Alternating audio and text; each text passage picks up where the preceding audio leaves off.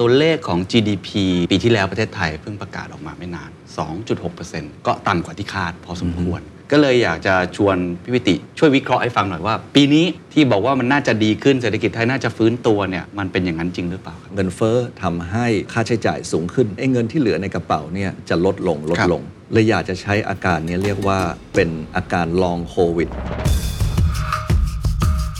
ระยะยาวประเทศที่เจริญได้เนี่ยต้องมีชนชั้นกลางที่แข็งแรง นั่นโจทย์ของแบงก์ก็ต้องเปลี่ยนไป เราต้องใช้แกนกลางคือตัวดิจิทัล เมื่อพูดถึงดิจิ t a ลแบงกิ้งก่อนหน้านี้อาจจะนึกถึงแบงก์อื่นๆที่เป็น top threeเราจะ catch up ยังไงให้ TTB เนี่ยกลายเป็นดิจิ t a ลไลเซชันอย่างแท้จริงครับถ้าเราต้องการทำงานใหญ่ แล้วเราเชื่อว่าทำโดยคนไม่กี่คนหรือคนคนเดียวได้ งานนั้นใหญ่ไม่จริง This is the Standard Podcast. Eye opening for your ears. The secret sauce. สวัสดีครับ ผมเคนนักครินทร์และนี่คือ The Secret Sauce Podcast The Secret Sauce ตอนนี้ได้รับการสนับสนุนโดย TTB What's your secret? ย้อนกลับไปในปี 2021 นะครับ ประมาณ 2 ปีที่แล้ว ถ้าใครอยู่ในแวดวงการเงิน หรือว่าติดตามข่าวสารธุรกิจ ก็น่าจะจำเหตุการณ์ นะครับเรื่องของการแต่งงานกันระหว่างธนาคาร TMB กับธนาชาติได้ ตอนนั้นก็เป็นข่าวใหญ่มากๆ ปัจจุบันนี้ต้องบอกว่าเขาแต่งงานกันแล้วก็เริ่มดำเนินกิจการมีกลยุทธ์ใหม่ๆ ที่เกิดขึ้น น่าสนใจมากๆ เพราะว่าผมเดินทางมาที่ธนาคาร TTB อีกครั้งหนึ่ง เพื่อพูดคุยกับคุณปิติตันทกเกษมนะครับประธานเจ้าหน้าที่บริหารของ TTB สิ่งที่เราจะพูดคุยกันในวันนี้แน่นอนต้องคุยถึงเจอร์นี่ครับว่าหลังจากที่แต่งงานกันไปแล้วเนี่ยมีวิธีการยังไง ที่จะทำให้ culture องค์กร หรือวัฒนธรรมองค์กรไปในทิศทางเดียวกัน เพราะว่านี่เป็น case study ที่น่าสนใจมาก ๆ พนักงานค่อนข้างเยอะนะครับ แต่อีกอย่างหนึ่งครับ งานแถลงข่าวล่าสุดครับ คุณปิติประกาศครับ บอกว่าจะเป็น top 3ด้านดิจิ t a ลแบงกิ้งโอ้ น่าสนใจมากนะครับ เพราะว่าในตลาด Banking Industry เนี่ยมีผู้เล่นมากมาย เป็นทั้งโอ้โหช้างสารทั้งก็ d ซิล่าที่สู้กันสนุกสนานเลย น่าสนใจว่า TTB ตั้งเป้าแบบนี้เขาต้องการจะทำอะไร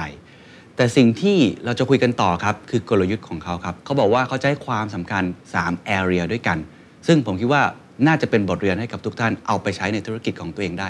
อันแรกเขาพูดเรื่อง synergy realization ก็คือสิ่งที่เขารวมกิจการมาแล้วจะต่อยอดเป็นโซลูชันจุดแข็งอย่างไร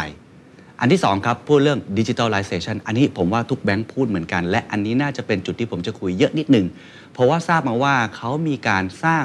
กึ่งกึ่งๆเหมือนเป็นแผนกที่ทำเรื่องดิจิทัลและเทคโนโลยีโดยเฉพาะ พนักงานจากแทบจะไม่มีครับจากศูนย์คน กลายเป็น 400 คนน่าสนใจมากครับ และอันที่ 3 ครับ คือเรื่องของ ecosystem play ครับ การเล่นเป็นเชิงระบบนิเวศครับ เขาบอกว่านี่คือ new business model เราทราบดีครับว่า TTB เด่นเรื่องของรถนะฮะสินเชื่อรถเรื่องของบ้าน เรื่องของเพโรนะฮะเงินเดือนต่างๆเนี่ยแต่ว่าเขาจะต่อยอด 3 ประเด็นนี้เนี่ยสามกลุ่มเป้าหมายนี้เนี่ยให้กลายเป็น ecosystem หรือระบบนิเวศอย่างไร ผมแอบใบให้เล็กๆครับ ว่าสิ่งที่เขาจะทำจะเป็น new business model ที่ปกติแล้วแบงก์อาจจะไม่ค่อยได้ทำสักเท่าไหร่ แต่มันคืออะไรมันเกี่ยวข้องกับเต้นรถแบบไหน และทำไมเขาจึงมองว่านี่คือกลยุทธ์ที่สำคัญที่กำลังจะมุ่งไป และสุดท้ายครับแน่นอนครับ ได้เจอกับคุณปิติก็ต้องคุยภาพใหญ่ของเศรษฐกิจ และคุยเรื่องความเป็นผู้นำน่าสนใจว่าหน้าที่ของผู้นำ mindset ของผู้นำทักษะของผู้นำในแบบคุณปิตินั้น จะมอบบทเรียนอะไรให้กับเราได้ลองไปฟังครับ ผมอยากจะเริ่มอย่างนี้คือภาพใหญ่ของเศรษฐกิจก่อนแล้วกันนะครับตัวเลขของ GDP ปีที่แล้วประเทศไทยเพิ่งประกาศออกมาไม่นาน 2.6%ก็ต่ำกว่าที่คาดพอสมควร แล้วก็ถ้าเทียบ Q4 กับ Q3 ก็ติดลบด้วยครับหลายคนก็เลยเริ่มเกิดความกังวลว่า เอ๊ะ ถ้า Q1 นี้ของประเทศไทยเนี่ย มันเทียบกับ Q4 ปีที่แล้ว แล้วมันติดลบก็คือ นี่คือเศรษฐกิจถดถอยเชิงเทคนิค รวมทั้งถ้ามองภาพใหญ่เศรษฐกิจโลกก็ไม่ค่อยดีนัก ก็เลยอยากจะชวนพี่วิติช่วยวิเคราะห์ให้ฟังหน่อยว่า ปีนี้ที่บอกว่ามันน่าจะดีขึ้นเศรษฐกิจไทยน่าจะฟื้นตัวเนี่ย มันเป็นอย่างนั้นจริงหรือเปล่าครับ อย่างที่เราทราบดีนะครับ โดยเฉพาะช่วงโควิด อันนี้เป็นหลักฐานอย่างดีเลยว่าเราพึ่งพาเราเป็นเศรษฐกิจที่พึ่งพาโลกภายนอกเยอะ โดย 2 เรื่องใหญ่ๆนี่ก็คือส่งออกกับท่องเที่ยว เพราะนั้นถ้าเกิดส่งออกมีปัญหาก็คือลูกค้าเราซื้อได้น้อยลง หรือท่องเที่ยวมีปัญหา คือคนเข้ามาเมืองไทยไม่ได้เนี่ยประเทศไทยลำบาก เราไม่ใช่เป็นประเทศซึ่งอาศัยความแข็งแรงของชนชั้นกลาง การบริโภคภายในประเทศ นั้นทุกครั้งที่สองปัจจัยนี้มีปัญหาเนี่ยเราจะโดนกระทบค่อนข้างเยอะ ซึ่งตอนไตรมาสสุดท้ายของปีที่แล้วเนี่ยก็เป็นเครื่องยืนยัน สิ่งแรกก่อนว่าเศรษฐกิจโลกมีปัญหา เพราะว่าการส่งออกหรือการนำเข้าของของคู่ค้าเราเนี่ยลดลงแล้วครับเพราะทุกประเทศก็บอกว่าขึ้นดอกเบี้ย เพื่อกดเงินเฟ้อ ธนาคารกลางทุกแบงก์อะเป้าหมายเขาหลักๆมี 2 อันใหญ่ๆหนึ่งคือ รักษาความมั่นคงในระยะยาว การรักษาความมั่นคงในระยะยาวก็คือต้องกดเงินเฟ้อให้ต่ำสองคือเรื่องของการจ้างงานอืมแต่เขาจะให้ความสำคัญเรื่องความมั่งคั่งในระยะยาวก่อนครับนะครับแล้วยอมที่จะให้การจ้างงานเนี่ยเอ่อเป็นเบอร์สองพอเขาดึงขึ้นเนี่ยทั้งโลกก็จะเกิดปัญหาคล้ายๆกันครับนะครับเลยอยากจะใช้อาการเนี้เรียกว่าเป็นอาการลองโควิด เอ๊ะแปลกดีไหมว่าตอนที่โควิดดุเดือดอยู่เนี่ยหุ้นขึ้นอ่าครับอะตอนนั้นหุ้นขึ้น เพราะว่ารัฐบาลก็อัดสภาพคล่องเข้าไป แต่อัดไปเนี่ยแทนที่จะลงไปที่คนที่ต้องการเนี่ยมันกระเด็นเข้าไปในตลาดทุนซะเยอะอืม นะครับหุ้นก็ขึ้น พอตอนเนี้ยเขาต้องดึงสภาพคล่องคืนนะจาก QE ก็บอกว่าถอย QE พอถอยออกปุ๊บเนี่ยก็เริ่มเห็นเรื่องประเด็นของสภาพคล่อง ดอกเบี้ยเริ่มขึ้นนะครับเพื่อลดการร้อนแรงของเอ่อ สินทรัพย์ต่างๆ เช่นเก่งกำไรในบ้าน เพราะถ้าเกิดเก่งกำไรกันมากๆเนี่ยคนที่จะซื้อบ้านจริง ๆ ซื้อไม่ไหวนะครับเพราะว่ามันกลายเป็นบับเบิลฟองสบู่ในครับสินทรัพย์ต่างครับๆตอนนี้ก็ก็เรียกว่าปัญหาของลองโควิดเนี่ยเริ่มออกอาการที่จะต้องแก้กัน อย่างในเมืองไทยก็ไม่ได้ต่างกันอ่านนะครับเพราะว่าช่วงนั้นเนี่ยเออพอปิดประเทศคนลำบากต้องการเงิน มันก็จะมีเงินอยู่ 3 แหล่ง ซึ่ง ตอนเนี้ยเริ่มเป็นอาการลองโควิดอืมเงินให้ เงินยืม แล้วก็เงินยื้อให้เงินให้ก็คือให้เปล่าครับ ให้เปล่าเอาที่ไหนมาให้ล่ะรัฐบาลก็ต้องไปกู้มา เพื่อมาแจกจ่ายนะครับ แต่ยังไงก็ตามเนี่ยตอนนี้ก็กู้มาแจกไปเรื่อยๆไม่ได้ เงินให้เนี่ยหมดละต้องหยุดละนะครับสองคือเงินยืม นอกจากแจกตอนนั้นแล้วเนี่ย ทุกคนก็บอกเออมากู้ดอกเบี้ยต่ำได้นะ โดยเฉพาะให้กู้จากเอ่อแบงก์ของรัฐนะครับหรือว่าของแบงก์พาณิชย์เอกชนก็บอกว่ามีดอกเบี้ยครับ0%ร่วมกับแบงก์ชาติต่างๆ นานาซอฟต์โลนต่างๆซอฟต์โลนก็คือเงินยืม ท้ายสุดเงินยื้อครับเป็นหนี้เดิมอยู่แล้วอ๋ออ่าแต่บอกพักไว้ก่อน อย่าเพิ่งจ่ายนะครับ พอโควิด คลี่คลายบอกว่าเราต้องกลับมาใช้ชีวิตปกติแล้วนะ เรา ชักสามปลั๊กเกือบพร้อม ๆ กันอืมนะครับ เพราะว่าเลิกให้นะครับซอฟต์โลนใหม่เริ่มชะลอหมดลงละ โปรแกรมหมดละทยอยหมดนะครับแล้วก็ไอ้เงินยื้อเนี่ยก็บอกว่าต้องกลับมาทยอยจ่ายคืนแล้วนะ เพราะว่ามันเป็นมันเป็นเหรียญสองข้างนะครับ เงินที่รัฐบาลได้มาหรือเงินที่แบงค์ได้มา เพื่อมายืมหรือยื้อเอาไว้เนี่ยอีกข้างมีเจ้าของนะอ่าจริงครับครับ คือคนฝากเงิน เราบอกว่าเรายื้อข้างหนึ่งไม่ต้องจ่ายเนี่ยอีกข้างหนึ่งยื้อไม่ได้นะอืมรัฐบาลก็มีเจ้าหนี้ แบงก์ก็มีเจ้าหนี้ก็คือคนฝากเงินนะครับเอ่อตรงนี้แหละที่ที่เริ่มเกิดอาการของลองโควิด ว่าไอความสามารถในการจับจ่ายของคนเนี่ยมันจะลดลงนะนะครับเพราะว่าดอกเบี้ยสูงขึ้นครับเงินสามแหล่งเนี่ยต้องกลับมาสู่ความเป็นจริงอืมนะครับแล้วก็เงินเฟ้อทำให้เอ่อค่าใช้จ่ายสูงขึ้น ดังนั้นแล้วเนี่ยไอ้เงินที่เหลือในกระเป๋าเนี่ยจะลดลงลดครับลง แต่เนื่องจากว่าท่องเที่ยวเริ่มเปิด คนที่เดินเข้ามาซื้อของในบ้านเราเนี่ยก็มีสองแหล่งก็คือคนไทยซื้อเองครับกับนักท่องเที่ยวเข้ามาซื้ออเพราะฉะนั้นเศรษฐกิจไทยเนี่ยตอนนี้เริ่มตัวบวกก็คือนักท่องเที่ยวเข้ามาซื้อใช่ครับซึ่งมองว่าการกลับขึ้นไปแตะ 30 ล้านนะครับในปีนี้ไม่น่าจะเป็นเรื่องยาก เพราะฉะนั้นถามว่าปีนี้จะดีงามเลยไหม ก็คงไม่ได้ดีขนาดนั้น เพราะว่าส่งออกน่าจะเหนื่อยนะครับไม่ใช่เพราะว่าเราเราไม่เก่งหรือเราไม่ดี แต่เพราะว่าคนซื้อเนี่ยเริ่มอ่อนแอลงครับจากการที่ดึงสภาพคล่องกลับครับ การที่ต้องแก้ปัญหาเงินเฟ้อของประเทศต่าง ๆ ที่เป็นลองโควิดของเพื่อนๆเราคู่ครับค้าเรานะครับผมขออนุญาตเจาะตัวที่เป็นไอ้ให้ยืมยื้อนิดนึงครับ เพราะว่าถ้าเป็นภาพเชิงท่องเที่ยวผมว่า 9 ใน 10 คนนะมองบวก อาจจะมีบางคนอาจจะมองเรื่องจีนอะไรก็แล้วแต่นะฮะแต่ว่าส่วนใหญ่มองบวกว่าจะฟื้นกลับมา แล้วก็ผมเห็นสุวรรณภูมิคนเต็มแล้ว ตอนนี้ทุกคนเดินทางกันก็ค่อนข้างเยอะรวมทั้งการบริโภคภายในประเทศก็ดีขึ้น เพราะว่าเราเปิดเมืองเต็มที่ แต่ว่าไอ้เรื่องการถอดปลั๊กทั้ง 3 ปลั๊กออกมาเนี่ยเอ่อผมว่าดัชนีชี้วัดอย่างหนึ่งก็คือแบงก์เองก็จะตั้งเงินสำรองมากขึ้นใช่หรือว่าจะพยายามจำกัดความเสี่ยงตรงนี้หนี้เสียต่างๆ ที่จะเกิดขึ้นตรงนี้ คิดว่าผลกระทบที่จะเกิดขึ้นในการถอดปลั๊กทั้ง 3ปลั๊กออกเนี่ยในแบงก์เนี่ยจะเห็นดีที่สุดเลย เห็นยังไงบ้างครับเอ่อเข้าใจว่าอันเนี้ย NCB ก็ออกมาให้สัมภาษณ์นะครับว่าเอ่อ NPL จากช่วงโควิดและหลังโควิดเนี่ยเพิ่มขึ้นอย่างชัดเจน เพราะว่า NPL ก็คือชำระหนี้ไม่ได้ ก่อนหน้านี้เนี่ยเงินยื้อทำให้ NPL ไม่เกิดอืมเพราะบอกอะอย่าเพิ่งคืนเลย พักไปก่อน พัก ก็แปลว่าไม่ต้องจ่าย ไม่ต้องจ่ายก็ไม่เป็น NPL อืมนะครับ แถมมีเงินยืมเพิ่มให้ แล้วก็มีเงินให้แจกด้วย พอหายไปเนี่ยก็ไม่แปลกใจว่าไอ้ความสามารถหรือสภาพคล่องในมือของประชาชนเนี่ยมันลดลงเจอเงินเฟอ้อที่เพิ่มขึ้น นั้นแบงก์เนี่ยก็จะต้องระมัดระวังขึ้นมาก เพราะว่าเงินในมือของประชาชนลดลงอืมนะครับ อันนี้ก็เป็นความท้าทายใหญ่เลยว่า แล้วในฐานะแบงก์จะทำอะไรบ้าง ซึ่งเดี๋ยวเราคงมาคุยกันต่อนะคครัรับบเพราะว่าเราบอกท่องเที่ยวดีเนี่ยอืมจริง ๆ เรื่องของท่องเที่ยวเนี่ยมันกระจุกนะนะครับอืมเพราะว่าจังหวัดที่ได้ผลจากการท่องเที่ยวเนี่ยกระจุกอยู่ 10 กว่าจังหวัดอืมเมืองรองเนี่ยไม่ได้ไม่ได้ประโยชน์จากตรงนั้นเต็มที่นะเพราะว่าจีนเข้ามาเขาก็เที่ยวอยู่ตรงนี้ ฝรั่งเข้ามาเที่ยวตรงนี้ไอ้ที่ไปเที่ยวเมืองรองเนี่ยมันเป็นส่วนน้อย ดังนั้นที่บอกว่า ปีเนี้ยภาพเราจะเห็นบวกบวกลบลบก็คืออากาศเนี้ยไอ้ไอ้เครื่องยนต์บวกเนี่ยมันมาจากท่องเที่ยวอืมแต่ว่าความสามารถในการบริโภคของคนไทยในทั้งประเทศเนี่ยไม่ได้ผลบวกตรงนี้ เรียกว่าฝนตกไม่ได้ทั่วฟ้าอืมนะครับคนที่อยู่ในในอุตสาหกรรมท่องเที่ยว เขาไม่ค่อยห่วง เพราะว่าเงินให้หายเงินยืมหาย เงินยื้อต้องคืน แต่รายได้เขาเพิ่มขึ้นมันกลับมาแล้วเขาอยู่ได้อืมแต่กลุ่มคนที่ชักสามปลักเนี่ยและรายได้ยังไม่ได้กลับคืนเนี่ย อันเนี้ยก็ยังจะมีปัญหาต่อเนื่องนะครับ ดูตัวอย่างหนึ่งเลย ชัดเจนมาก แบงก์ชาติเพิ่งออกตัวเลขมา บอกโครงสร้าง NPL ครับนะครับของภาคครัวเรือนเนี่ย10%มาจากเงินยืมที่ยืมธนาคารพาณิชย์อืมอีก 20%มาจากเงินยืมพวกนอนแบงก์อีก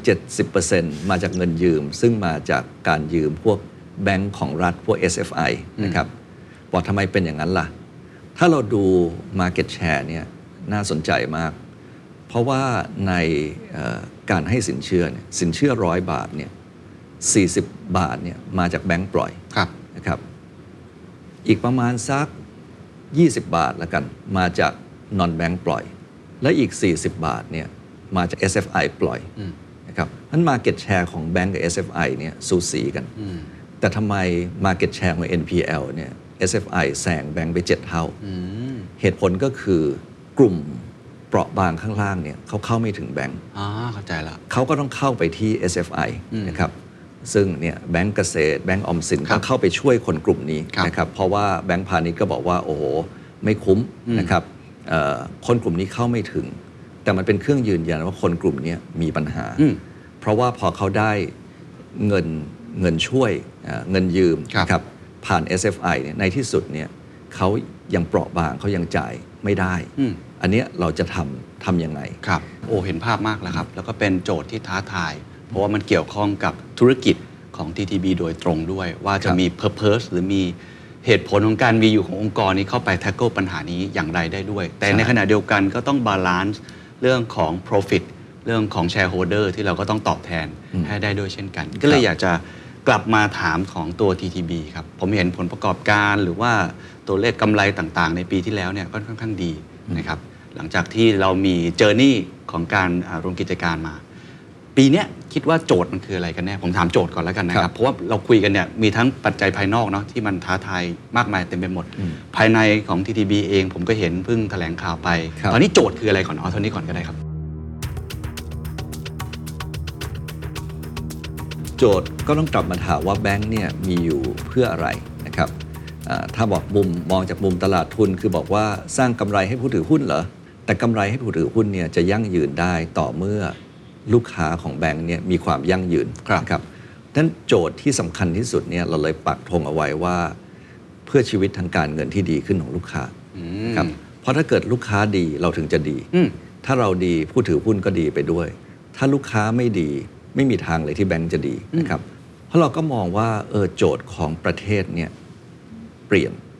เปลี่ยนมาก ๆ เพราะฉะนั้นโจทย์ของแบงก์ก็จะเปลี่ยนไปตามการเวลานะครับ ถ้ามองกันเออตอนที่พี่เองเด็ก ๆเลยครับนะครับ วันนั้นเองเนี่ยเราเป็นประเทศยากจนอะเรามีคนหนุ่มสาวเยอะ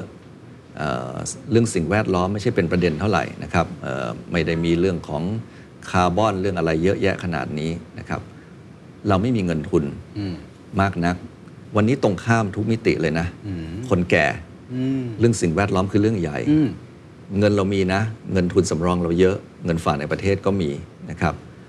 เพราะฉะนั้นแล้วเนี่ยโจทย์วันนั้นเนี่ยคือระบบแบงก์ต้องเป็นตัวกลางในการสร้างธุรกิจขนาดใหญ่ เพื่อให้มาเป็นหัวจักรขับเคลื่อนเศรษฐกิจของประเทศ เพราะฉะนั้นเนี่ยเงินฝากก็จะถูกเอาไปไฟแนนซ์ธุรกิจขนาดใหญ่ หรือธุรกิจขนาดเล็กขนาดกลางที่จะโตให้เป็นขนาดใหญ่มาเป็นหัวรถจักรขับเคลื่อนเศรษฐกิจเน้นสร้างหัวรถจักรใช่ แต่ระยะยาวเนี่ยประเทศที่เจริญได้เนี่ยต้องมีชนชั้นกลางที่แข็งแรง มี SME ที่แข็งแรงครับ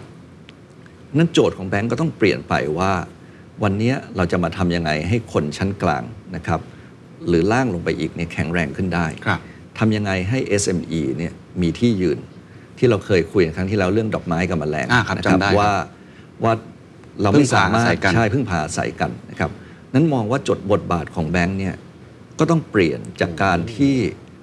support ทุนขนาดใหญ่แต่เพียงอย่างเดียว ไม่ใช่ว่าทุนขนาดใหญ่ไม่ดีนะครับไม่ได้ละเลยนะเพราะถ้าเราไม่มีหัวรถจักร อ่าครับ เศรษฐกิจก็ขับเคลื่อนไม่ได้ ครับแต่มีแต่หัวรถจักรแต่ว่าตรงกลางไม่มีอันเนี้ยไม่ได้นะครับ ก็เป็นจุดเริ่มต้นของแล้วแบงก์จะทำอะไรล่ะนะครับ สิ่งแรกเลยเนี่ยเรามองเรามองวงแรกก่อนก็คือ ลูกค้าของเราเองครับโดยเฉพาะลูกค้ารายย่อยนะครับเอ่อตรงนั้นเนี่ยเรามองว่าเราเด่นอะไร เพราะว่าถ้าเราไปเริ่มจากสิ่งที่เราไม่มีเลยเนี่ยมันยากมากอืมเราก็มามองว่า เออ เราเด่นอยู่ประมาณ 3 เรื่องนะ เพราะฉะนั้นเราเริ่มจากตรงนี้ก่อนดีไหมนะครับ ก่อนที่จะทะเยอทะยานไปทำในสิ่งที่เราเราคอนเทนต์เราก็ไม่มีนะครับแล้วมันก็ขัดกับ context ของประเทศนะครับเราเด่นอยู่ 3 เรื่องหนึ่งคือเราเป็น leader เรื่องสินเชื่อรถยนต์สองเราเป็นตัว top ๆเลยเรื่องปล่อยสินเชื่อบ้านอืมและสามคือแต่ละเดือนเนี่ยเราเป็นตัวกลางในการทำเรื่องจ่ายเงินเดือนให้บริษัทต่างๆเนี่ย ให้กับมนุษย์เงินเดือนประมาณเดือนละล้านคน ซึ่งก็ไม่น้อยครับนะครับเราก็เลยมามองว่า เออทำไมเราไม่เริ่มจากตรงนี้ล่ะอืมว่าเราทำเรื่องนี้อยู่นะ เรามี Market Share ค่อนข้างเยอะนะแล้วหันกลับมาเนี่ยมนุษย์โดยทั่วไปเนี่ยก็อาจจะมีสินทรัพย์สามอย่างนี้อาจจะไม่ครบมีอย่างใดอย่างหนึ่งหรือมีครบเลย คือมนุษย์เงินเดือนอืมมีสินทรัพย์คือประวัติของคุณในฐานะคนรับเงินเดือนครับทั้งประวัติ การทำงานที่นั่นเอ่อประวัติ NCB นะครับเพราะฉะนั้นทุกคนมีสินทรัพย์ ต่อให้ไม่มีรถไม่มีบ้าน ประวัติคุณคือสินทรัพย์ มีเครดิตมีเครดิตนะครับอันที่สองก็คือรถก็คือสินทรัพย์ บ้านก็คือสินทรัพย์ครับ ต่อให้คนที่มีสินทรัพย์ ครบ3ประเภท เวลาเขาช็อตเงินเนี่ยเขาก็วิ่งไปกู้ อาจจะถึงขั้นไปวิ่งกู้เงินนอกกู้เงินนอกระบบนะครับหรือไปคว้าเงินเร็วอืมอยากจะแตะตรงนี้นิดหนึ่ง จริง ๆ เงินเนี่ยหรือการเป็นหนี้เนี่ยมันเหมือนมอร์ฟีนนะ ถามว่ามอร์ฟีนดีหรือไม่ดี ก็ช่วยทำให้เราบรรเทาความเจ็บปวดได้ชั่วขณะ ใช่ ครับแต่มันไม่ได้รักษาโรคนะครับ นะครับ วันหนึ่งถ้าเราใช้มอร์ฟีนเพื่อรักษาไม่ใช่รักษาโรคเพื่อเพื่อบรรเทาอาการเจ็บปวด ระหว่างที่เราฟื้นฟูร่างกายเนี่ยครับเราต้องมีจุดหมายว่าวันหนึ่งเนี่ยเราต้องหยุดใช้มอร์ฟีนโอ้ คนเป็นหนี้เช่นเดียวกันโอ้เพราะฉะนั้นแล้วเนี่ย personal loan มันควรเป็นเหมือน working cap ช่วงชีวิตมีลบลบบวกบวกอืมช่วงลบอาจจะต้องกู้ปิดช่วงบวกควรมาคืนนะครับนะครับ มันควรเป็นมอร์ฟีนที่ช่วยบรรเทาอาการเจ็บปวด แต่วันหนึ่งต้องกลับมาแข็งแรงโดยไม่ต้องมีมอร์ฟีนอืมจากจุดนั้นแหละเรามอง 3 เรื่องที่เราทำได้ดี ก็คือเรื่องมนุษย์เงินเดือน เรื่องรถ เรื่องบ้าน แล้วเราบอกเรามา เริ่มตรงนี้ดีไหมอืมที่เรียกว่า 3 ecosystem นะครับเริ่มจากบ้านก่อนละกันครับอันนี้ชัดเจนว่า ถ้าคนมีบ้านแล้วผ่อนมาพักหนึ่งแล้ว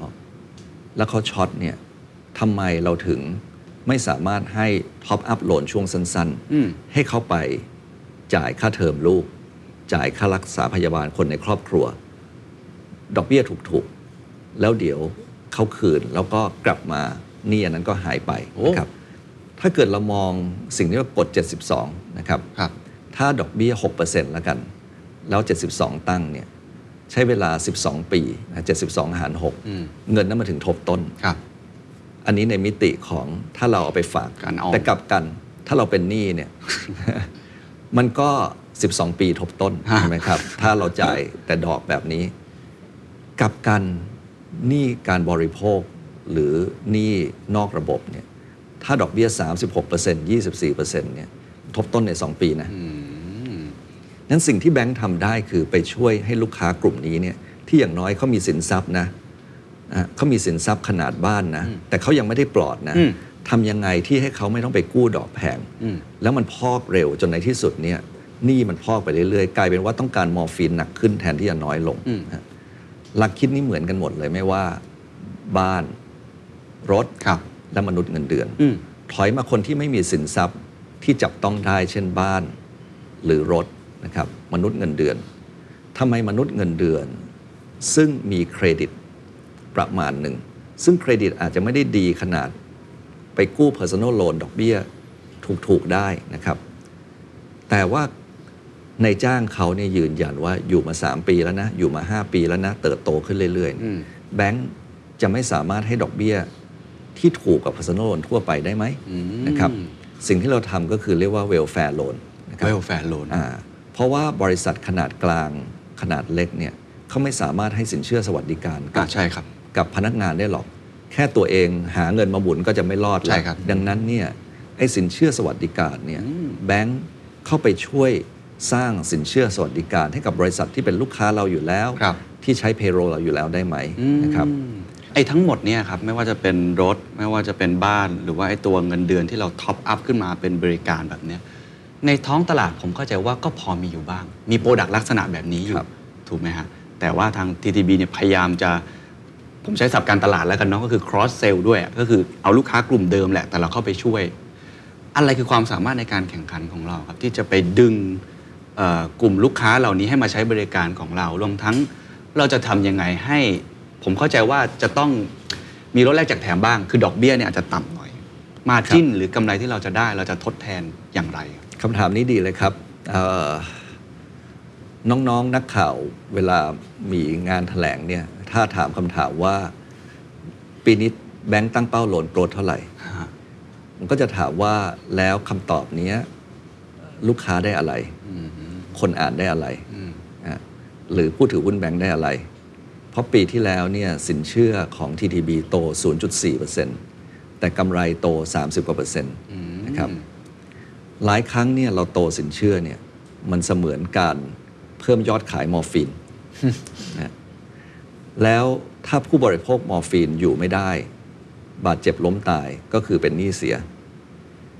ถ้ารายได้เราลดลง แต่ค่าใช้จ่ายความเสี่ยงเราลดลงมากกว่าเนี่ยแบงก์กำไรมากขึ้นนะ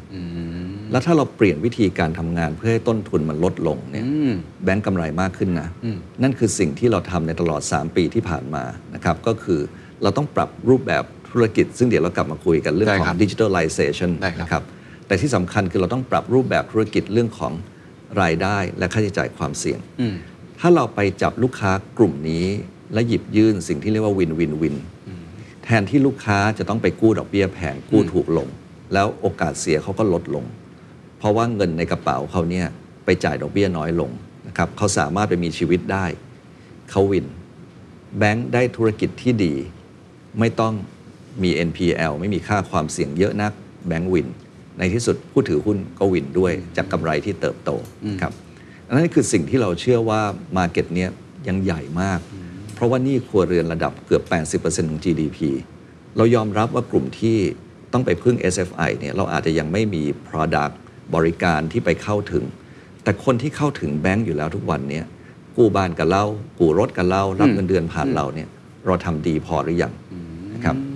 เรื่องบ้านรวมหนี้ลดรวบหนี้เนี่ยถึงเป็นจุดที่มาว่า โอ้คุณผ่อนบ้านลงมาตั้งเยอะละทำไมถึงไม่เอาหนี้แพงๆข้างนอกเนี่ยรีไฟแนนซ์แล้วมาโปะไว้ที่บ้าน แล้วดอกเบี้ยก็ลดลงอืมอันเนี้ยปีที่แล้วเราทำเรื่องของที่เรียกว่า debt console เนี่ยเอ่อ ไปเยอะเลยนะครับเกือบ 2,000 ราย ช่วยลูกค้าประหยัดดอกเบี้ยไปหลายร้อยล้านบาทนะครับซึ่งก็เป็นเพิ่งเริ่มต้น ซึ่งเราเชื่อว่าเออมาถูกทางละ มันน่าจะไปต่อได้เนี่ยวินวินวินครับครับเท่าที่ฟังเมื่อกี้คือทิศทางหลังจากนี้ของ TTB จะไม่ได้เน้นแค่ top line เกินรายได้ที่จะโตโตโตสินเชื่อโตเท่าไหร่ แต่เน้น bottom line นี่ผมเข้าใจถูกใช่ไหมถูกครับ แล้วเราพูดกันเยอะเรื่องความยั่งยืนครับนะครับ แต่เราบอกความยั่งยืนแปลว่าคาร์บอนนะครับเรื่องภูมิอากาศต่างๆ นานา อันนั้นสำคัญนะฮะแต่สำหรับแบงค์เนี่ยสิ่งใกล้ตัวที่สุดความยั่งยืน คือความยั่งยืนของลูกค้านะครับถ้าลูกค้าหมุนเดือนชนเดือน อันนั้นไม่ยั่งยืน แล้วแบงก์ก็จะไม่ยิ่งยั่งยืนไปด้วย เพราะว่าพอเขาจ่ายไม่ได้ก็มีปัญหา NPL ครับนั้นความยั่งยืนอันดับหนึ่งเนี่ยเริ่มต้นจากทำยังไงให้ลูกค้า ยั่งยืนก่อนอืมครับถ้างั้นผมถามเพิ่มเติมว่าเมื่อกี้อ่ามี product ลักษณะแบบนี้อยู่บ้างใช่ไหมกลยุทธ์ที่เราจะทำให้เขามาสนใจใน product ของเรา service ของเรา หรือว่าดึง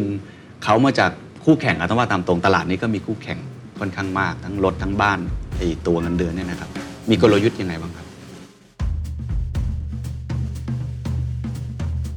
เราต้องใช้แกนกลางคือตัวดิจิทัล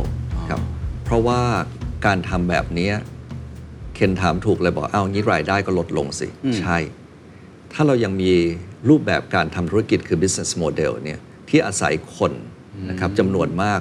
ไปขายของซึ่งเล็กๆกำไรถูกๆเนี่ยไม่ต้องไปถึงค่าความเสี่ยงหรอก ค่าใช้จ่ายของการดำเนินงานเนี่ยมันโซหุ้ยกินหมดละครับโซหุ้ยกินหมดละนะครับนั้นหนีไม่พ้นเนี่ยมันต้องเอาขึ้นมาบนดิจิทัลนะครับดังนั้นแล้วเนี่ย ไอ้เรื่องของ Ecosystem เนี่ยมันจะถูกบิวอยู่บนดิจิทัลอืมแต่ดิจิทัลสำคัญเลยคือเรามองเป็น3 3เรื่องนะครับครับเอ่อ acquire คือได้ลูกค้ามา engage ทำยังไงให้ลูกค้าเนี่ยมาใช้อยู่บนแอปของเรา เพื่อเราจะได้รู้จักและมีโอกาสนำเสนอนะครับและท้ายสุดคือเราจะสร้างรายได้อย่างไง ที่เรียกว่า monetize acquire เนี่ยง่ายละ เพราะว่าถ้าเรามี market share บนเรื่องมนุษย์เงินเดือน รถและบ้านสูงเนี่ย เรามีลูกค้าอยู่แล้ว แต่นั้นเป็นลูกค้าแบงก์แต่ไม่ใช่เป็นลูกค้าบนดิจิ t a ลแบงก์อ๋อเพราะเขาอาจจะเดินไปจ่ายค่างวดที่เซเว่นเดินไปสาขานะครับเขาไม่ได้ใช้ดิจิ t a ลครับดังนั้นการสร้างอีโค y ิสเต็มเนี่ยถึงสำคัญ ยกตัวอย่างกู้รถจาก TTB นะครับ ทุกอาทิตย์เคนมีภาระเติมน้ำมันเอ่อทุกปีต้องจ่ายค่าประกันต่อทะเบียนนะครับเอ่ออาจจะพลาดขับเร็วไปนิดนึงโดนใบสั่ง ครับ ต้องจ่ายค่าใบสั่งนะครับ หรืออาจจะรถไปเปลี่ยนยางทำอะไรต่ออะไรเนี่ยมันเป็นภาระทั้งนั้นทำยังไงที่ให้ภาระนั้นลดลงนะครับ โดยการทำทุกอย่างเนี้ยได้บนมือถืออนะครับ ยิ่งไปกว่านั้น เคนอาจจะบอกว่าอยากจะขายรถละเอ่อไปซื้อคันใหม่ละ วันนี้เนี่ยอีโค y ิสเต็มเราเนี่ยไปร่วมกับเอ่อพันธมิตรของเราเนี่ยเคนสามารถกดปุ่มขายรถบนมือถือเลยอ๋อเหรอนะครับ พี่จะมีคนซึ่งไปรับรถเคนถึงบ้านหรือออฟฟิศว้าวนะครับแล้วก็ไปขึ้นลานประมูลให้ โอ้ แล้วก็ช่วย certify ให้ว่ารถเนี่ยคุณภาพตรงไหน อันนี้มันนะครับ beyond banking ไปเหมือนกันนะอันนี้คือ beyond banking แต่บนไม่ได้ beyond แบบไปไกลในสิ่งที่เราไม่รู้จักอืมแต่มันขยับไปยังสิ่งที่เราเรามีอยู่แล้วครับซึ่งบ้านก็ท่าเดียวกันนะครับ จ่ายค่าน้ำค่าไฟในทุกเดือนทำยังไงให้เป็นดิจิทัล ต้องจ่ายค่าประกันอัคคีภัย และอื่นๆอีกมากมายเนี่ยครับเราเลยมองว่าเรื่องของ Home Ecosystem Car Ecosystem หรือ Payroll Ecosystem เช่น Welfare ต่างๆเนี่ยเราสามารถเอาลูกค้าขึ้นมาอยู่บนมือถืออแล้วจัดการความเป็นชีวิตของคนเงินเดือนอืมคนมีรถ คนมีบ้าน และตามด้วย financing หรือสินเชื่อที่ทำให้เขามีมีชีวิตที่ดีขึ้นได้ โดยไม่ต้องไปพึ่งพา สินเชื่อแพงๆ และถ้าเราสามารถพาเข้าไปในจุดที่ว่าเรามีจุดมุ่งหมายร่วมกันที่ว่าคุณจะหมดหนี้ดีไหมอืมนะครับอันนั้นอันนั้นคือสิ่งที่เราเราพยายามทำให้เกิดขึ้นโอ้ครับ นี่คือดิจิทัลไลเซชันใช่ที่เปลี่ยนตัวเองกลายเป็น solution หนึ่งให้กับลูกค้าด้วย ผมก็เลยต้องถามต่อเพราะว่าว่ากันตามตรงเมื่อพูดถึงดิจิ t a ลแบงกิ้งหรือว่าโซลูชันอย่างเมื่อกี้ที่พูดนะครับ ก่อนหน้านี้อาจจะนึกถึงแบงก์อื่น ๆ อยู่บ้าง ถูกไหมฮะที่เป็น top three ที่เราเห็นกันโดยเฉพาะ mobile banking ที่เขาทำได้ค่อนข้างดี แต่ว่าของ TTB เองผมก็เห็นคุณวิติก็ประกาศเหมือนกันว่าจะพยายามขึ้นมาเล่นในตลาดตรงนี้ ผมคงถามรวมเลยทั้งตลาดไอตัว mobile banking เองที่เรามีแอปพลิเคชันอยู่แล้ว หรือว่าไอตัว solution ใใหม่ ๆ ตรงเนี้ยเราจะ catch up ยังไง หรือเราจะปิด gap อย่างไรให้ TTB เนี่ยกลายเป็นดิจิ t a ลไลเ zation อย่างแท้จริงครับไอ้เรื่องของการเป็น top three เนี่ยเอ่อเรื่องของ mobile banking เนี่ยครับ ในธุรกิจอื่นอาจจะบอกว่าถ้าคุณจะขึ้นมาได้ market share เนี่ยแปลว่าคุณจะต้องไปแย่งมาจากเพื่อนอืมนะครับแต่ในความเป็นจริงเนี่ยเชื่อว่าในมือถือของเคนเนี่ยก็มี mobile banking app มากกว่าหนึ่งเจ้านะคครัรับบเอ่อดังนั้นแล้วเนี่ยคำว่า top three เนี่ยเราหมายความว่าเราอยากจะไปเป็นหนึ่งในสามแอปนะครับที่อยู่ในมือถือของลูกค้าอ๋อนะครับอ่าเข้าใจไม่ใช่ว่าไม่ใช่ก็ market share อ่าไม่ใช่ market share เพราะว่าเราอาจจะไปเอ่อ ทานข้าวร้าน A อืมพรุ่งนี้เราอาจจะไปทานข้าวร้าน B อ่าจริงครับนะครับ เราคงไม่ทานข้าวร้าน A อยู่ทุกวันนะครับเพราะร้าน A กับร้าน B ก็นำเสนออาหารรูปแบบราคาต่างกันไปอืมแต่ร้าน B เนี่ยขออยู่ในหนึ่งในดวงใจของเคนว่าถ้านึกจะทานอาหารอันนี้เนี่ยมาที่นี่อืมแล้วเนี่ยก็ย้อนกลับมาว่าไม่ใช่เฉพาะลูกค้ารายย่อย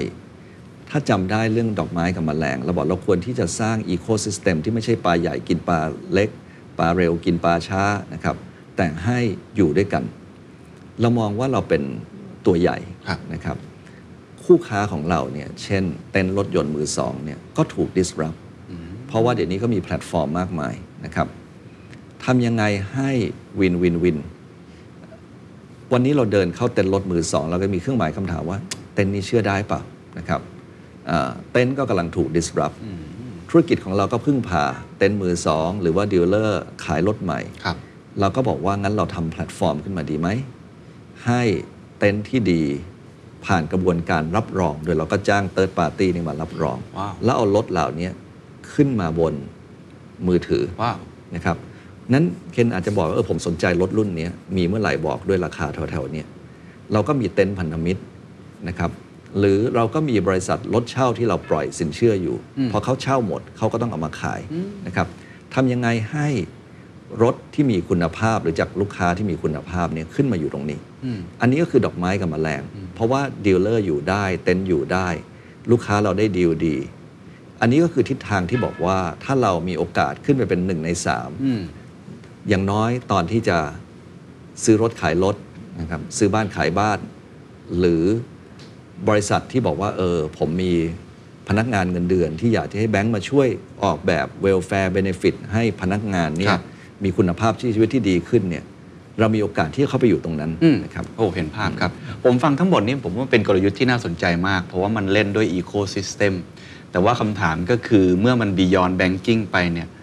capability ของคนที่ทำงานก็ต้อง Beyond เช่นเดียวกัน อันหนึ่งที่ชัดๆเลยก็คือ Infrastructure ของ Tech หรือเรื่องดิจิทัลเนี่ย เราสร้าง Tech capability หรือศักยภาพเรื่องเทคโนโลยีในองค์กรยังไงฮะครับคำถามนี้ดีมากเลยครับ เราเราต้องทำสองอย่างนะครับ องค์กรที่จะไปได้คือ perform คือทำสิ่งเดิมให้ดีขึ้นไปในทุกวัน กับ transform คือทำสิ่งใหม่อืมบางคนเลือกที่จะบอกว่าเราแยกอีกหน่วยงาน หรือตั้งบริษัทออกไปทำ transform ส่วนคนเดิมเนี่ยก็ perform ไปอย่างเดียว แต่ในความเป็นจริงมันไม่ได้ มันต้องไปคู่กันนะครับยกตัวอย่างเนี่ยเราจะทำเรื่องนี้ได้เนี่ยจากแต่เดิมแบงค์เนี่ยเวลาจะทำซอฟต์แวร์อะไรก็จะไปจ้าง vendor ครับแล้วเราก็คุมงานนะครับเราก็อาจจะมี Data Center ตัวเอง operate ไป แต่บอกไม่ได้ละ ถ้าแบบเนี้ยเราเหมือนเป็น software company แล้วนะ เหมือนแบงค์ใหญ่ ๆ หลายแบงค์ก็ไปทางนั้นนานแล้ว เราก็ต้องสร้าง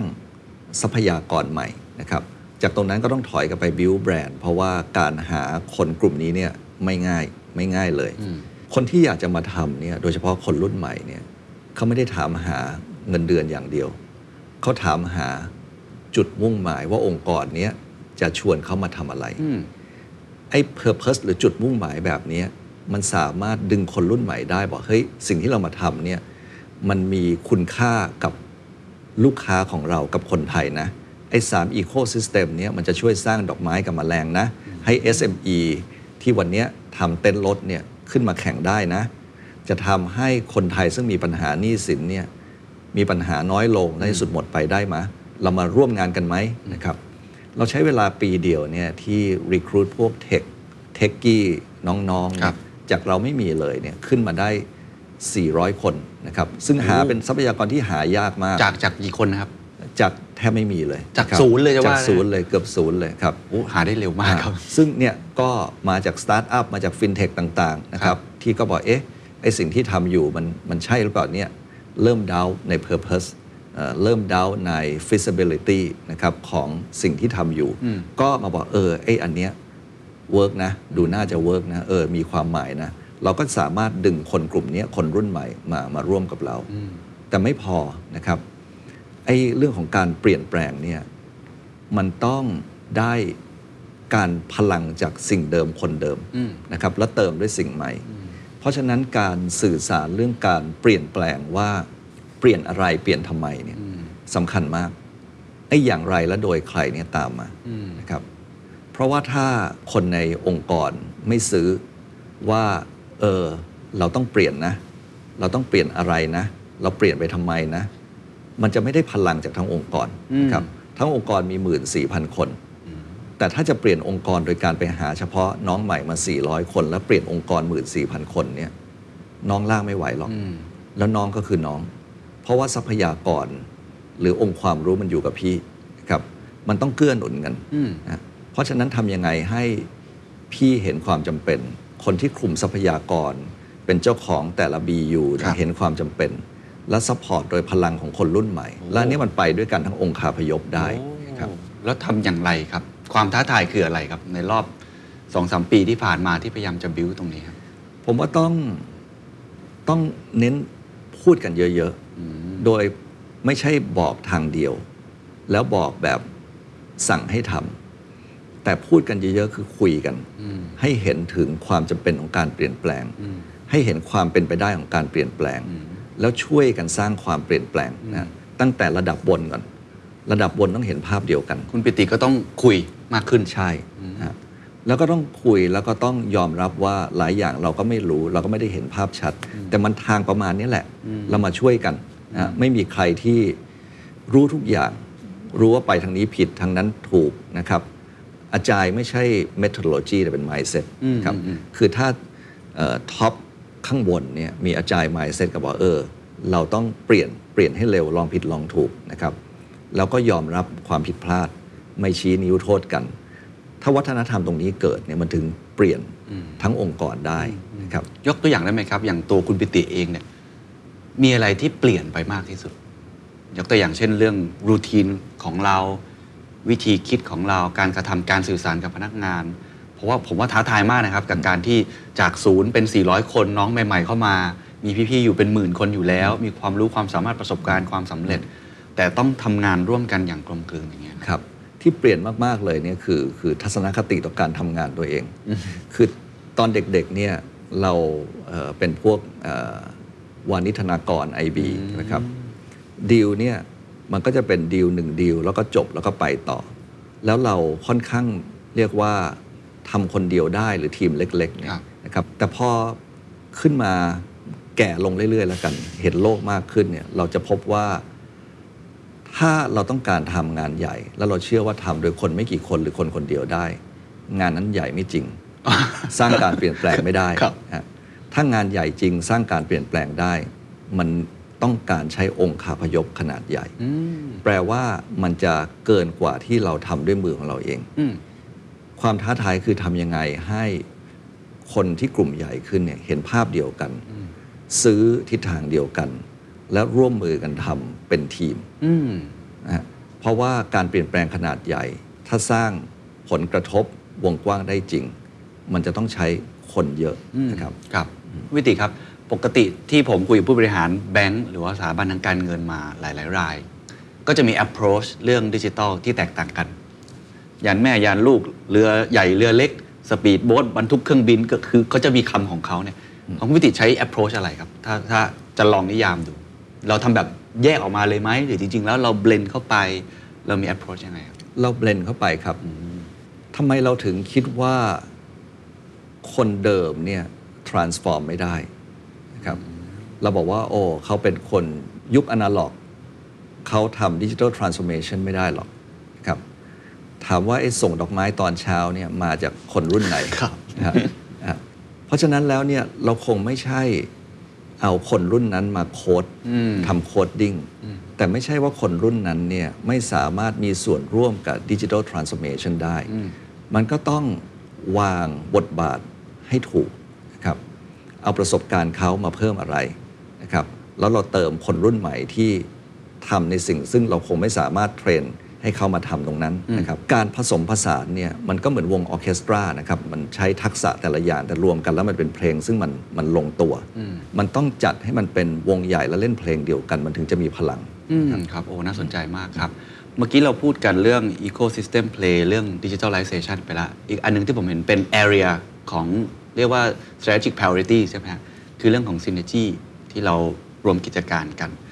ผมบังเอิญได้ไปฟังบทสัมภาษณ์ของคุณปิติ ในที่แห่งหนึ่ง แล้วก็ได้ยินว่าตอนที่รวมกิจการกันเนยมีนักลงทุนรายหนึ่งนะถึงขั้นบอกเลยว่า9ใน10ของคนที่รวมกันเนี่ยไปไม่รอดหรอก เพราะ culture แตกต่างกันมาก แล้วว่าตามตรง TMB กับ T กับอ่าธนาชาติตอนนั้นเนี่ยคนก็ตั้งคำถามเยอะเหมือนกัน เพราะว่า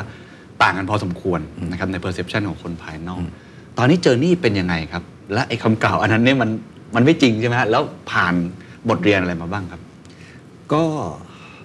โชคด้วยนะครับ คือโควิดกระทบเข้ามาเนี่ยทุกคนลำบากหมด นั้นการที่บอกว่าเราไม่ต้องทำอะไรเลยแล้วจะอยู่รอดได้เนี่ยทุกคนรู้ว่าเป็นไปไม่ได้ มันต้องทำอะไรบางอย่าง นั้นโควิดเนี่ยเป็นตัวกระตุ้นที่ทำให้การบอกกับทั้งองค์กรว่าเราต้องเปลี่ยนแปลงนะครับ นะครับ มันมันทำได้ง่ายขึ้น อืม แต่ยังไงก็ตามเนี่ยมันก็ต้องเริ่มจากระดับผู้นำข้างบนนะครับ เพราะฉะนั้นสิ่งแรกเลยที่ต้องใช้เวลาเยอะมากก็คือ เรื่องของการ ปรับทัศนคติ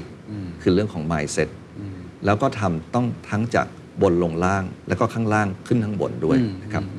เพราะถ้าเกิดเราบอกว่า เอ้ยน้องยังเปลี่ยนได้เลยทำไมพี่เปลี่ยนไม่ได้อายน้องไหมเนี่ยนะครับหรือเราเปลี่ยนแต่ข้างบน แต่เราไม่ไปช่วยเขาเปลี่ยนข้างล่างเนี่ยมันก็ไม่เจอกันอืมนะครับอันนั้นหนึ่งคือการสื่อความครับสองคือ small win นะครับถ้าคนเห็นว่าการเปลี่ยนแปลงแล้ว เออมันดีขึ้นมันสำเร็จ แต่การไม่เปลี่ยนแปลงทำอย่างเดิมเนี่ยชีวิตมันยากขึ้นทุกวันไอ้ small win เนี่ยมันก็จะใช้ไปบอกกลุ่มอื่นทีมอื่นว่าได้นะครับสามสร้างความเชื่อนะครับเพราะว่าพอเห็น small win เนี่ยก็เป็นความเชื่อแบบหนึ่ง อีกอันหนึ่งก็คือต้องเรียกว่าจ้างโค้ชเรื่องความเชื่อจริงๆเลยนะครับเหรอฮะอะคือเรารู้ว่าไม่ใช่อาชีพเราอะในการที่เปลี่ยน mindset นะครับอ่และการเปลี่ยน mindset คนหมู่มากเนี่ยก็ต้องอาศัยมืออาชีพ อ๋อมีจ้างคนความเชื่อมาเลยฮะใช่จ้างคนข้างนอกมานะครับ ที่จะมาคุยกับระดับเรียกว่า middle management มา build อย่างเงี้ยเหรอมา build นะครับ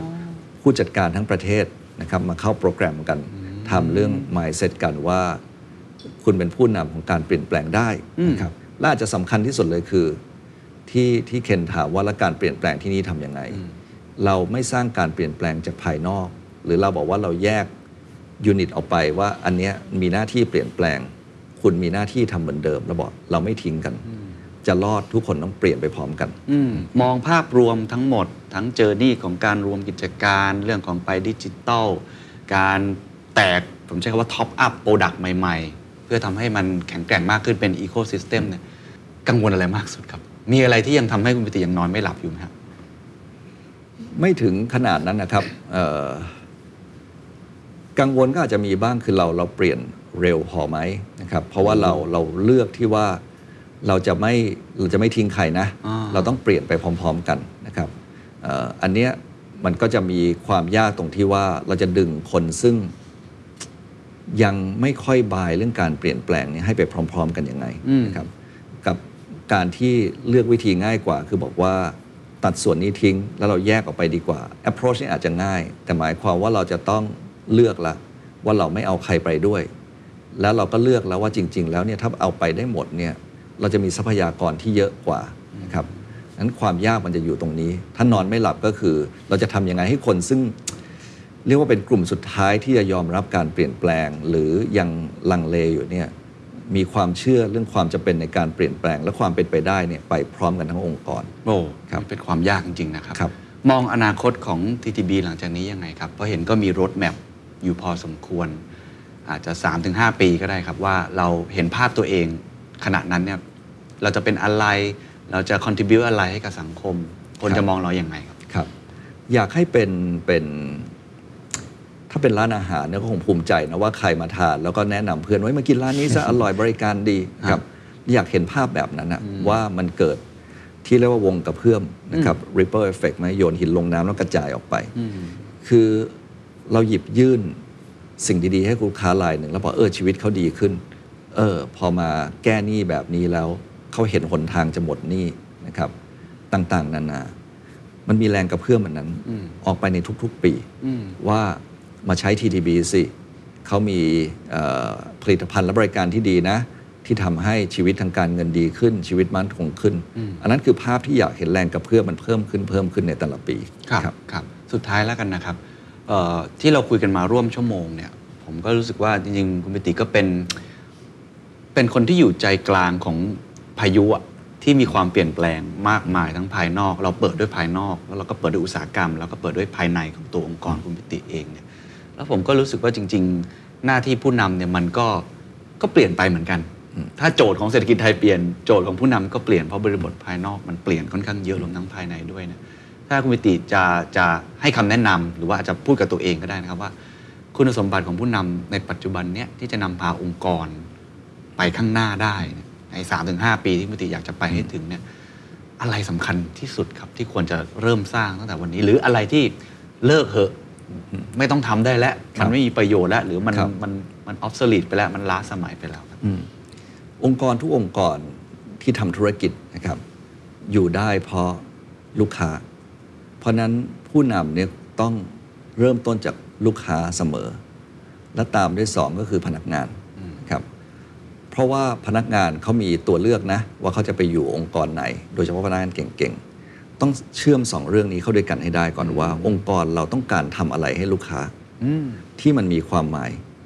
แล้วพนักงานรู้สึกว่าการอยู่ร่วมกันเพื่อทำสิ่งนี้เนี่ยเออมันน่าสนใจอืมนะครับแล้วมันเป็นเรียกว่าอะไรอะมันเป็นมันเป็น หัวก้อยของเหรียญเดียวกันอืมครับเพราะถ้าเราจับคู่เรื่องนี้ได้ดีเนี่ยเราก็สามารถที่ดึงทาเลนต์หรือพนักงานเก่งๆ ให้อยู่กับเราหรือมาร่วมได้ แล้วเราก็สามารถดึงลูกค้าอยู่กับเราได้อืมเพราะฉะนั้นเริ่มต้นจากลูกค้าและตามด้วยจุดมุ่งหมาย ซึ่งเป็นเหมือนไส้แซนด์วิชนะครับและอีกข้างก็คือพนักงานครับถ้าเราประกบอันนี้ติดเนี่ยภาพเราจะชัดขึ้นเรื่อยอืมๆว่าเรากำลังคุยอะไรกับพนักงาน เรากำลังคุยกับลูกค้า และสิ่งที่เรานำเสนอมันคืออะไร เพราะว่าสิ่งที่เรานำเสนอเกิดขึ้นได้ก็คือจากพนักงานช่วยกันสร้างใช่ครับแล้วก็ไปส่งมอบให้ลูกค้า ผมคิดว่าถ้านักธุรกิจเคลียร์กับเรื่องนี้เนี่ยเราจะชัดในการวางกลยุทธ์ในการปรับปรุงสิ่งต่างๆ เราหนีไม่พ้นว่าธุรกิจเนี่ยขายสินค้าหรือบริการ แต่สินค้าหรือบริการเนี่ยมันมีเยอะแยะไปหมด เพราะฉะนั้นธุรกิจรูปแบบใหม่คือเราขายสินค้าบริการ พร้อมประสบการณ์ที่ดีนะครับครับไอสิ่งที่เลิกคิดแล้วครับ เลิกทำมีไหมฮะอ่าส่วนตัวของคุณปิติเอง เลิกก็อยากย้ำที่เราสัมภาษณ์ครับนี่นะครับไอ้มีทูเนี่ยอย่าโลกทุกวันนี้คือโลกของการแข่งขันที่สูงขึ้นมากเรื่อยๆ โลกของวูค่านะครับที่มันเปลี่ยนแปลงทุกอย่างเร็ว เพราะฉะนั้นไม่รู้จริง ไม่เก่งจริง ไม่โฟกัสอยู่ยาก เพราะว่ามันจะมี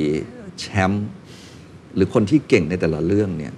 แล้วเขาทำเรื่องเดียวเลยเนี่ยให้ได้ดี เพราะฉะนั้นถ้าเราบอกว่าเราอยากทำหลายเรื่อง โอกาสที่มันจะดีเท่าเขาเนี่ยยากมากอืมยากมากนะครับ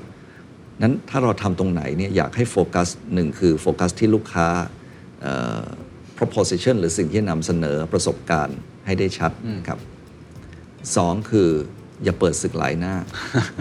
ทำในสิ่งที่ที่ตัวเองถนัดและทำให้ดียิ่งขึ้นสามคือลดความเสี่ยงที่ไม่จำเป็นเอ่อให้ได้มากที่สุดเท่าที่จะทำได้ และอยากให้มองไปข้างหลังว่าที่รอดมาได้เนี่ยฉันทำอะไรไป ตรงไหนฟลุกตรงไหนฝีมือ แล้วเขียนเก็บเอาไว้ เพราะว่าวิกฤตมันอาจจะมาอีกในหน้าตาที่ต่างกันครับวันนี้ขอบคุณมากนะครับ ขอบคุณครับครับยินดีครับ And that's the secret sauce. ถ้าคุณชื่นชอบ The Secret Sauce episode นี้นะครับ ก็ฝากแชร์ให้กับเพื่อนๆ คุณต่อด้วยนะครับ และคุณยังสามารถติดตาม The Secret Sauce ได้ใน Spotify, SoundCloud, Apple Podcast, Podbean, YouTube และ Podcast Player ที่คุณใช้อยู่นะครับ และอย่าลืมติดตาม Facebook Fanpage The Secret Sauce เข้ามาติชมเข้ามาพูดคุยกับผมได้เลยนะครับ